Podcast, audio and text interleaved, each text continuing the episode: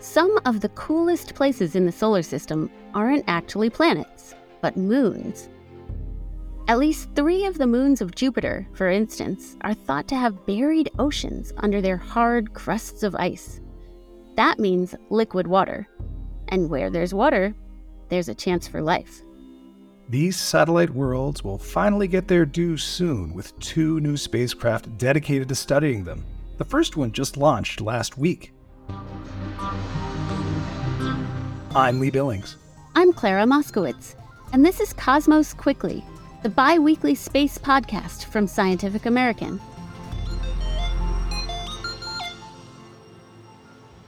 Ariane 5 is now ready for launch here at Europe's spaceport in French Guiana.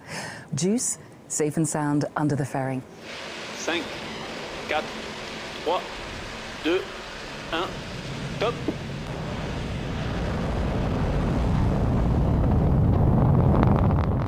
What you just heard was the sound of the Jupiter Icy Moons Explorer, also called JUICE, which blasted off from Kourou, French Guiana. This mission is so exciting, Clara.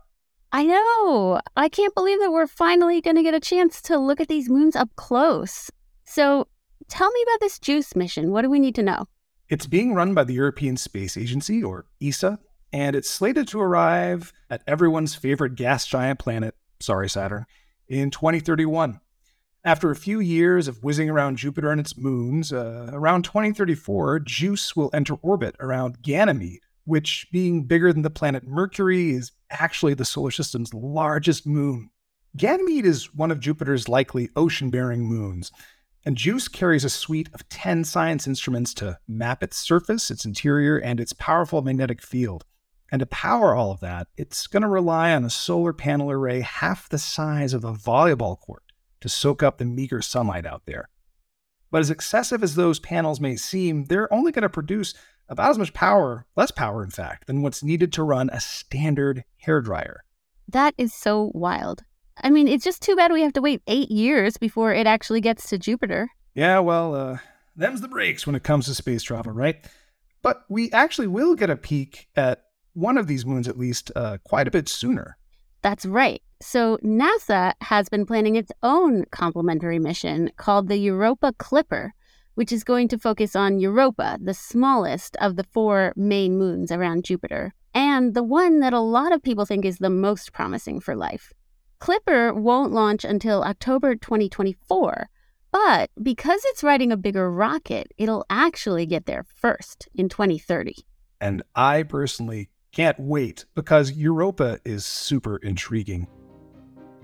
This is the moon for Jupiter for which we have the best evidence of a hidden ocean. And unlike the abyss that may exist inside Ganymede, for instance, inaccessibly deep inside, Europa's is somewhat closer to the surface, although no one really knows just how close. There's also evidence that Europa's ocean occasionally sends plumes of seawater erupting out into space through cracks in the overlying crust. And that means Europa Clipper and JUICE both might get a chance to fly through them to look for biosignatures or, who knows, maybe even catch a frozen alien fish. But this obviously won't be as easy as hauling a bass out of a pond. And maybe there's nothing down there that's alive at all. The water might be prohibitively salty and cold, but most importantly, there's no sunlight. So any ecosystem would have to find other ways of getting energy, kind of like happens at the bottom of Earth's oceans.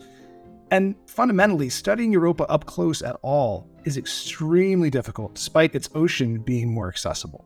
That's right. The environment around Jupiter is intense. This planet's magnetic field is 10,000 times stronger than Earth's.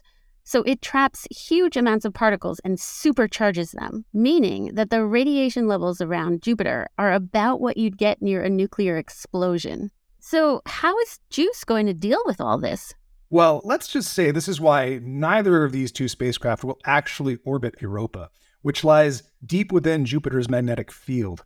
Just to dip in and out of Europa's vicinity, JUICE is carrying a lead lined vault to house all its delicate electronics, except that is for the parts that have to be exposed to gather data. Ganymede, on the other hand, is further out in a safer, less radiation riddled part of Jupiter's neighborhood. But uh, what about Clipper? Clipper is super cool too. So this one is going to make at least 50 flybys of Europa, sometimes going as low as 16 miles or 25 kilometers above the surface. So that's close. And this is also the largest spacecraft NASA has ever built for a planetary mission. So it's going to be getting much better observations of Europa than we've ever had before. It's going to measure the internal ocean with a radar that can penetrate the ice on top and use cameras and spectrometers to map the chemical composition and geology on the surface.